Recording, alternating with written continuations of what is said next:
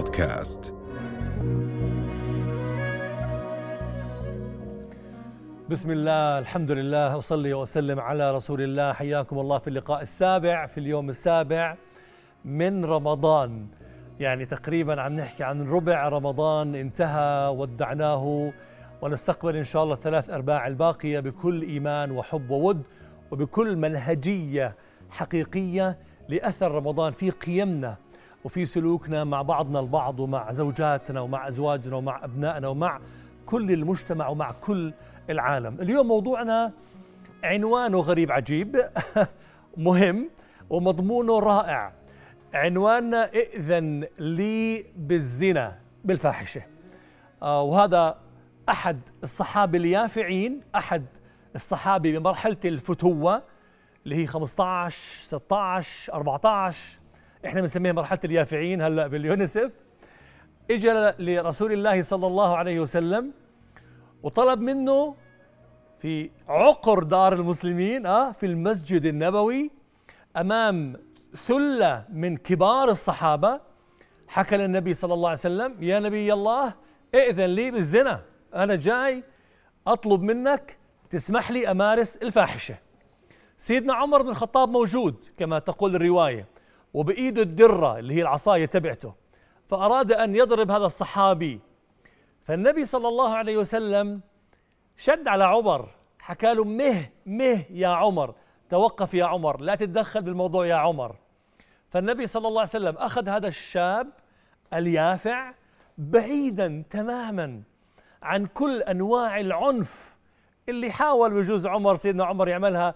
اللفظي أو الرمزي أو الجسدي بيضرب بالدره النبي أبعد هذا اليافع عن كل أشكال وأنواع وألوان العنف وأخذه صلى الله عليه وسلم إلى زاوية في المسجد وحاوره الحوار المعروف.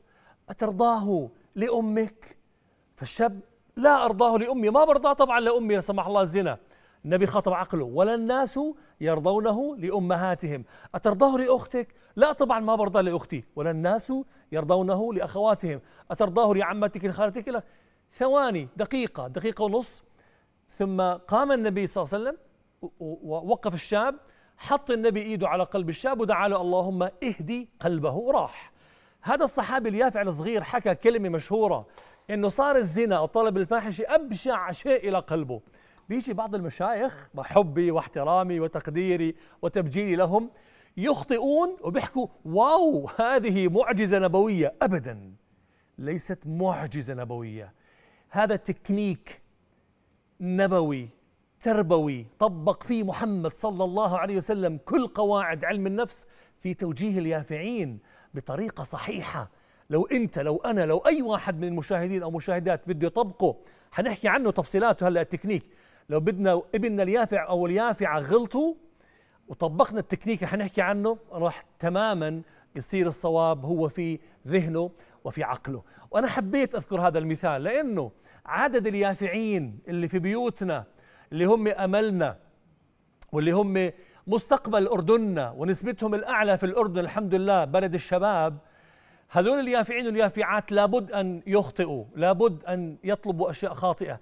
لكن إحنا الكبار عالم الأب وعالم الأم عالم المعلم عالم المعلمة عالم الدكتور الجامعة ودكتورة الجامعة إن لم نكن نملك الوسائل التربوية الصحيحة اللي حكى عنها محمد صلى الله عليه وسلم واللي أثبتتها الآن كثير من الكتب بعلم النفس لن نستطيع إذا ما طبقنا هذا الشيء لن نستطيع أن نصل بهذه الطاقات المبدعة إلى التميز المطلوب. وأهم ما في المجتمعات الأوروبية هو عنصر الشباب مش موضوع قديش عندنا نفط ولا قديش عندنا غاز طبيعي ولا عندنا أهم من هذا كله شبابنا لكن عم نهدر شبابنا وعم نهدر بناتنا وطاقاتهم ب آه إن عم نستخدم معهم أساليب آه غير صحيحة.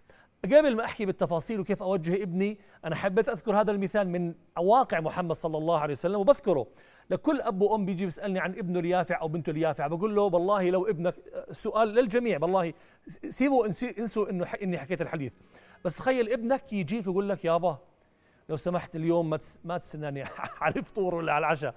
أنا بدي أطلع مع لا سمح الله لا سمح الله مع بنت وإنساك من الموضوع. أمه بتطلق. بنشد شعر أهله كلهم. حالته حالة فعنا مشاكل كثيرة بتصير بهذا الموضوع لأنه إحنا ما عم نتقبل ولا عم نتفهم نفس الموقف اللي عم بحكي فيه.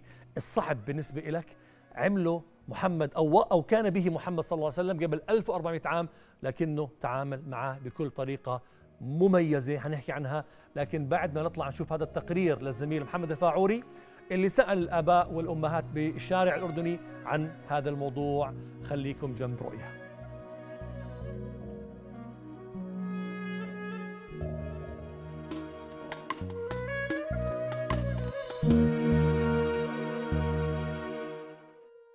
إيش رأيك بعلاقة الشاب والبنت بعد عمر 13 سنة؟ مسخرة. والله. شو العلاقة تكون؟ يعني صغار لسه. بعد عمر 13 سنة والله لا يجوز. حرام حرام بصير فساد. لا يجوز. ما بصير. ما ما علاقة غير طبيعية يعني. إيش رأيك بعلاقة الشاب والبنت بعد عمر 13 سنة؟ علاقة الشاب والبنت لا تجوز. لا يجوز. شو السبب؟ عاداتنا وتقاليدنا ما بتسمح لنا بالحكي. شو يعني إحنا جايين بالغرب عايشين بالغرب إحنا؟ بعد عمر 13 سنة علاقة آه، طفولة. لا طبعا علاقة غلط يعني هاي السبب لسه في مرحلة جهل. لسه بدها يعني هاي الأمور أكثر من هيك. ما بصير يعني علاقة حرمها الشرع. يعني ليش علاقة البنت مع الشاب 13 سنة؟ مش كويس. إيش رأيك بعلاقة الشاب والبنت بعد عمر 13 سنة؟ علاقتهم طبعا مش ناجحة. هذا الشيء مستحيل يا رجل. السبب 13 سنة هو هو هو صغير جدا وهي صغيرة جدا. غير بالغين غير عاقلين لم يصلوا إلى السن القانوني بعد.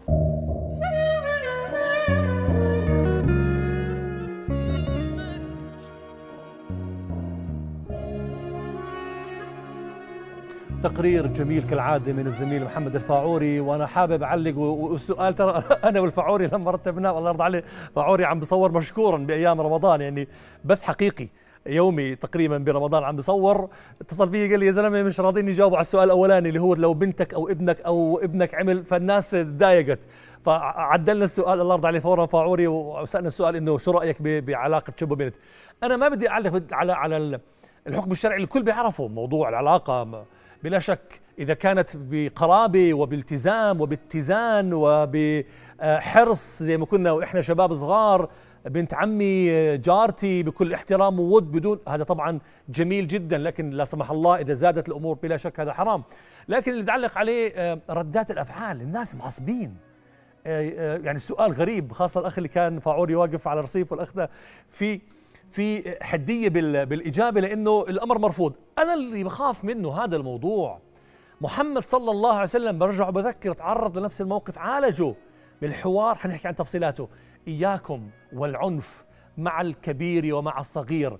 أكثر شيء خطر في التعامل مع اليافعين اللي عمرهم عشر سنوات وأكبر هو العنف بكل أشكاله وبكل ألوانه وبكل آه، آه، آه، أطعام ولا سمح الله. آه، والمقارنة كذلك مرفوضة. خليني قبل ما أحكي بالتكنيك سريعا أمر لأنه كثير على الناس عم تسأل إنه إيش مراحل النمو تبعت الأطفال تبعولي سريعا قبل ما أطلع الفاصل. إحنا الإنسان بنمر بخمس أنواع من الحيوانات. حيوان جمع حياة. حيوان اللي هو الأنيمال آه؟ حيوانات جمع حياة. بنمر بخمسة. أول شيء عالم الذر اللي هو ربنا خالقنا ومذكور في القرآن الكريم لكن في عالم الغيب. منموت من هاي المرحلة ثم نحيا بعالم الأجنة. منموت من هاي المرحلة نحيا آه، بالحياة الدنيا اللي إحنا فيها الآن. منموت من هاي المرحلة منعيش حياة القبر أو البرزخ. منموت من هاي المرحلة منعيش الحياة الآخرة. هاي خمس حيوانات إحنا منعيشها. وكلمة الموت ما بتخوف. كلمة الموت هي الانتهاء والبدء. بعدين خلصنا حياة. يعني إحنا قبل لما نموت المرة الثالثة موتنا مرتين من العالم الذر للأجنة متنا عن الجنة وجينا على الحياة الدنيا فما موضوع بخوفش كثير المهم طب بالحياة الدنيا كم نوع طفل بيعيش؟ بيعيش أول شيء عالم الجنين بعدين بنسميه عالم المهد من عمر صفر لعمر سنتين بعدين بيعيش طفولة أولى من عمر سنتين أو آخر السنتين لآخر الخمس سنوات بعدين طفولة ثانية من أول الست سنوات لآخر التسع سنوات بعدين طفولة ثالثة أو مراهقة أو يفاعة بحبوا الشباب يسموها يفاعة من بداية سن عشر سنوات للبلوغ. لما يبلغ الإنسان بصير اسمه إنسان بالغ بدخل مرحلة الفتوة بصير فتى أو فتاة.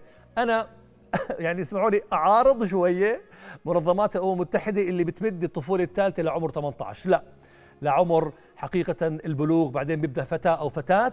باخذ شوية خبرة بصير 18 سن التمييز والإدراك الكامل. حبيت أمر بهاي المراحل السريعة لأنه في سؤال عليها كثير. حنطلع لفاصل سريع وصغير. حبا وكرما خليكم جنب رؤية.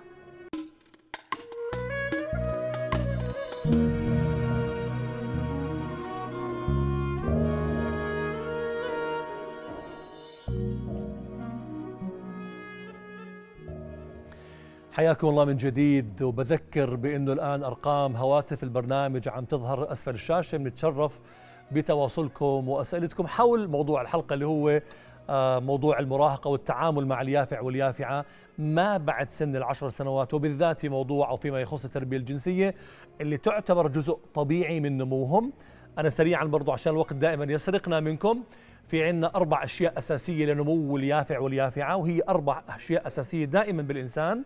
في عندنا نمو جسدي جديد واختلاف جسدي طوله أو طولها. الاعضاء التناسلية عم تختلف الشعر عم بيظهر بمواقع جديدة وغريبة الصوت عم بيختلف 10 11 12 سنة. ففي اختلاف جسدي. المهم في اختلاف عقلي في النضج العقلي. الشاب والفتاة بصير طريقة تفكيرهم إحنا بنسميها تفكير تجريدي. يعني عنده قدرة كثير عالية على التحليل والتركيب والاستنتاج. ومن هون بنحكي أحلى عمر أجمل عمر أقرب عمر بكون بينك وبين ابنك وبينك وبين بنتك وبينك وبين بنتك وابنك هو لما يصير عمره 10 11 إنه بصير يفكر بنفس الطريقة اللي بفكر فيها. بنلاحظ مثلا إنه بعمره 8 9 إلى سمح الله صارت مشكلة بين الزوج والزوجة. بخاف بزعل برتعب ببكي بعدين بنسى الموضوع لما تتصالحوا. بس بعمر 10 11 لا ما بتمر عليه هيك. ليش بابا زعل من ماما؟ بعدين طب آه شكلها ماما بحلل. بعدين بركب يوم ما ماما حكت لبابا هيك قصده هيك فالنضج العقلي عالي مميز جدا. النضج الانفعالي في أعلى آه، حالاته. موضوع آه، بنت الجيران مين هاي؟ أنا أول شيء كنت أضربها الكف ولا أشد شعرها وألعب أنا وياها. هلأ في مشاعر جديدة عم تتولد اتجاهها. ففي نضج شعوري وفي نضج اجتماعي. اجتماعي بيبدأ يصير شوية خجول. ببحث عن الإيجو ببحث عن الأنا مين أنا؟ بوسط الأسرة وبوسط العائله وبوسط أصدقائي وصديقاتي وهكذا. هاي الأربعة لازم أشوفها عشان نشوفها أكثر ونستفيد أكثر لازم نقرأ أكثر هلأ فورا بعد الإفطار بحبشوا على جوجل على شيء بنسميه علم نفس التطور. هذا بحث أو أبحاث كلي عبارة فيها أبحاث جميلة. علم نفس التطور لمرحلة المراهقة أو مرحلة الأجنة أو مرحلة الطفولة. كثير مهم تقرأوا فيه. خليني أرجع على التكنيك النبوي. في توجيه اليافع بالحوار. النبي صلى الله عليه وسلم ما وجهه بالعنف ولا بالتوبيخ ولا دار ظهره عنه وجهه عنه. النبي صلى الله عليه وسلم حاوره بس. الحوار طبق فيه محمد صلى الله عليه وسلم قواعد علم النفس التربوي لليافع في الحوار المنتج وهي واحد يكون سري وفي برضه موضوعات تانية حنيجي عليها لكن بعد ما ناخذ أختي أماني. أماني السلام عليكم. وعليكم السلام. أهلا. أهلا أماني من عجلون. كيف حالك أختي؟ يا هلا الله يعطيك العافية دكتور. الله يعافيك. تفضلي ستي باختصار شو رأيك؟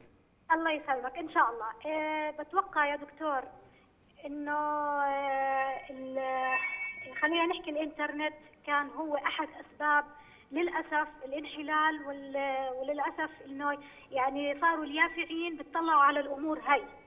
نعم. يعني ما بدوروا على الأشياء اللي خلينا نقول الأساسية الأشياء اللي بتخليهم يتعلموا من هالحياة. بالعكس فصارت قصدك مرحلة المراهقة واليفاعة أماني؟ إيه؟ قصدك أي مرحلة عمرية بتحكي فيها؟ بحكي عن اليفاعة. تمام. يعني هلأ صار الولد بسن العشر سنين لازم يكون معه تليفون ونت ومن هالكلام هذا اللي للأسف بيؤدي للطريق الغلط. تمام. وضحت أماني الصورة. شكرا لك الله يرضى عليكي الموضوع ترى مهم جدا. اللي حكته أماني اللي هو قديش أنا ابني لما يكون عمره عشر سنوات يافع عنده اهتمامات. هو هو ترى في سؤالين أو السؤال له فرعين. هل هو جاهز ليكون عنده اهتمامات عظيمة؟ الجواب نعم. الله سبحانه وتعالى زي ما ذكرت قبل شوي سبحان الله حتى ذهنيا بكون جاهز. تحليل تركيب استنتاج اتخاذ قرار. لكن شو نوع الأب؟ وشو نوع الأم؟ وشو نوع التعليم؟ وشو نوع المسجد؟ وشو نوع الكنيسة اللي بروح لها؟ شو نوع العبادة؟ هون اللي بتحدد هل هو صاحب هم؟ لنفسه لأمته لأردنه ولا والله همه الموبايل. هي هذا انعكاس. ترى ديري بالك مش موضوع اذا الأب كان ملتزم وشيخ معناته ابنه بيطلع صاحب همه بالعكس. إحنا بعض الأحيان بنشوف العكس تماما. بنشوف إنه الأب ملتزم والاولاد في غاية الضياع. ليش؟ لأنه الملتزم اللي عنده في البيت قدم الالتزام بكل شكل آه، مزعج. بديش أحكي كلمة أكثر بكل شكل مزعج. وأنا بشوف آباء والله يا جماعة الخير رمضان الماضي اجى أب بتصل في أم زوجته بتقول لي مشان الله إلحق ابني أبوه طره من البيت عمره 9 10 سنين 11 سنة لأنه له ثلاث أربع أيام ما عم بيصلي الفجر حاضر اجى أبوه مسكه طره برا البيت إحنا برمضان بتصليش اطلع برا. يعني شو الالتزام؟ ما نوعية هذا الدماغ اللي عند الأب وليس هكذا يطبق الإسلام. فيا ريت عن جد إحنا نكون أصحاب هم وهمة عالية عشان أولادنا وأطفالنا يكونوا أصحاب هم وهمة عالية. نرجع للحديث النبوي الشريف كيف شو هي شو هي الأدوات اللي مكننا منها محمد صلى الله عليه وسلم عشان أحاور يافعي بطريقة منتجة زي ما عمل محمد مع الشاب اللي طلب منه الزنا. واحد حوار سري سري بينك وبينه أو بينك وبينها أو بينك وبينه. ما في داعي. ألو يما تعي شوفي ابني شو عمل. ألو يما بنتي مسكتها بتعمل شو. ما في داعي للفضايح. إحنا بدنا نصيحة سرية بينك وبينها أو بينك وبينه. هذا واحد. اثنين هي ما عمله هذا اللي عمله محمد اخذه على زاويه المسجد ما وجهه قدام كل الصحابة. واحد. اثنين أقصر طريق وهي نكتة بحب أحكيها أقصر طريق لقلب الرجل صح معدته معدته وأقصر طريق لعقل اليافع آه عاطفته. حنحكي عن هاي القاعدة بس بعد ما نسمع أختي لجين من عمان. سلام لجين. وعليكم السلام. يعطيك العافية يا شيخ. الله يعافيكي بس نعلي صوتنا شوي. يا لجين. السلام عليكم. تفضلي أهلا. أسأل سؤال عن عن الأطفال مش عن اليافعين. آه، أنا طفلي ما بيسمع مني بالمرة بيسمع من برا من الناس اللي بس أنا مش سامعك والله. يا لجين سامحيني سامحيني يا أختي. نعلي صوتنا شوي. يا لجين. هيك سامعني؟ يلا. كمان شوي صغيرة؟ أه. يلا. أنا طفلي ما بيسمع مني بيسمع من غيري من برا. ما بيسمع لا من أبوه ولا من أمه. إيش بكون يعني؟ ليش بيسمع من اللي برا وما بيسمع مني؟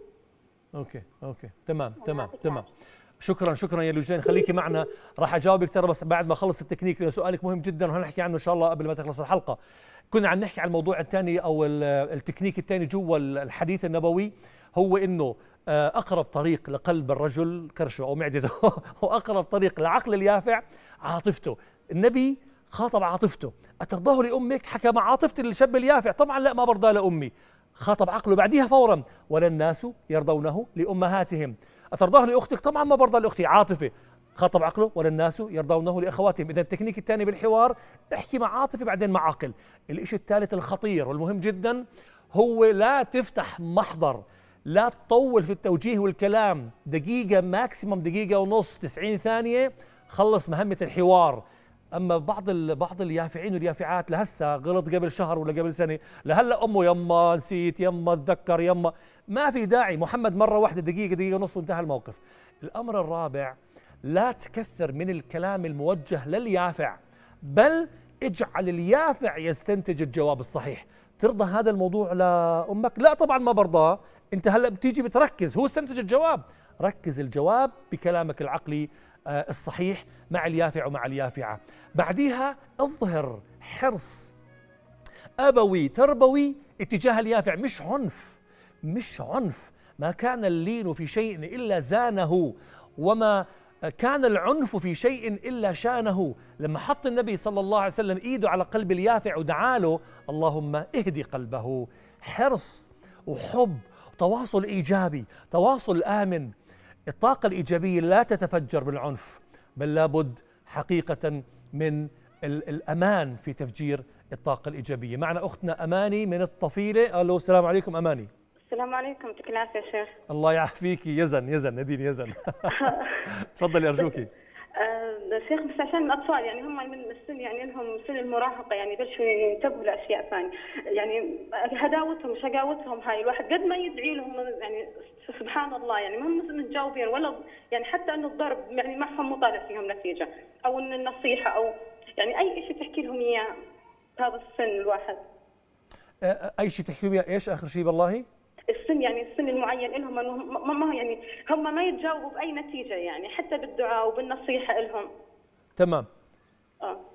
أنا ما بدي طيب. اطول عشان وقت البرنامج يعني أشكرك ضيق. أشكرك يا أماني بالعكس مداخلة رائعة جدا.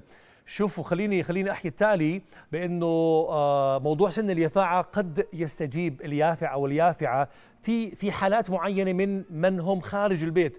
بعض الحالات خاصة لما يكون في عندنا بلوكات كبيرة بين الوالدين وبين آه، اليافع بندخل حدا من من برا البيت. وأنا بشبهها حقيقة. من أهم ما قد ينجح فيه التعامل مع اليافع هو أسلوب الصداقة اللي حكينا عنه جزء أول أو ثاني حلقة بلقاءاتنا. الصداقة يجب أن يشعر اليافع وتشعر اليافع بأنه أبي صديقي وأمي صديقتي. الصداقة مش معناته بتبسم بوجهه لكن لما أسمعه توجيه بسمع موشح لا. الصداقة بطلع أنا وياه كل أسبوع أسبوعين ماكسيمم بطلع طلعة واحدة. يعني, يعني إذا أكثر أحسن بس أقصى حد كل أسبوعين في طلعة. وإذا كل أسبوع طلعة ممتاز جدا بهاي الطلعة أنا بدي أحاره وبدي أكون ذكي بأسئلتي.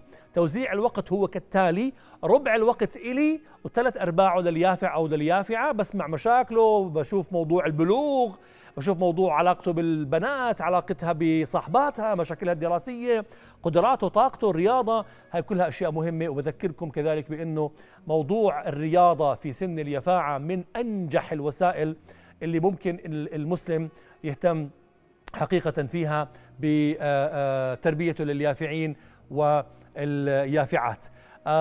بلا, بلا شك بذكركم بأنه إن شاء الله إحنا على موعدنا يوم غد في موضوع آخر يربط ما بين الدين والحياة العملية والقواعد التربوية.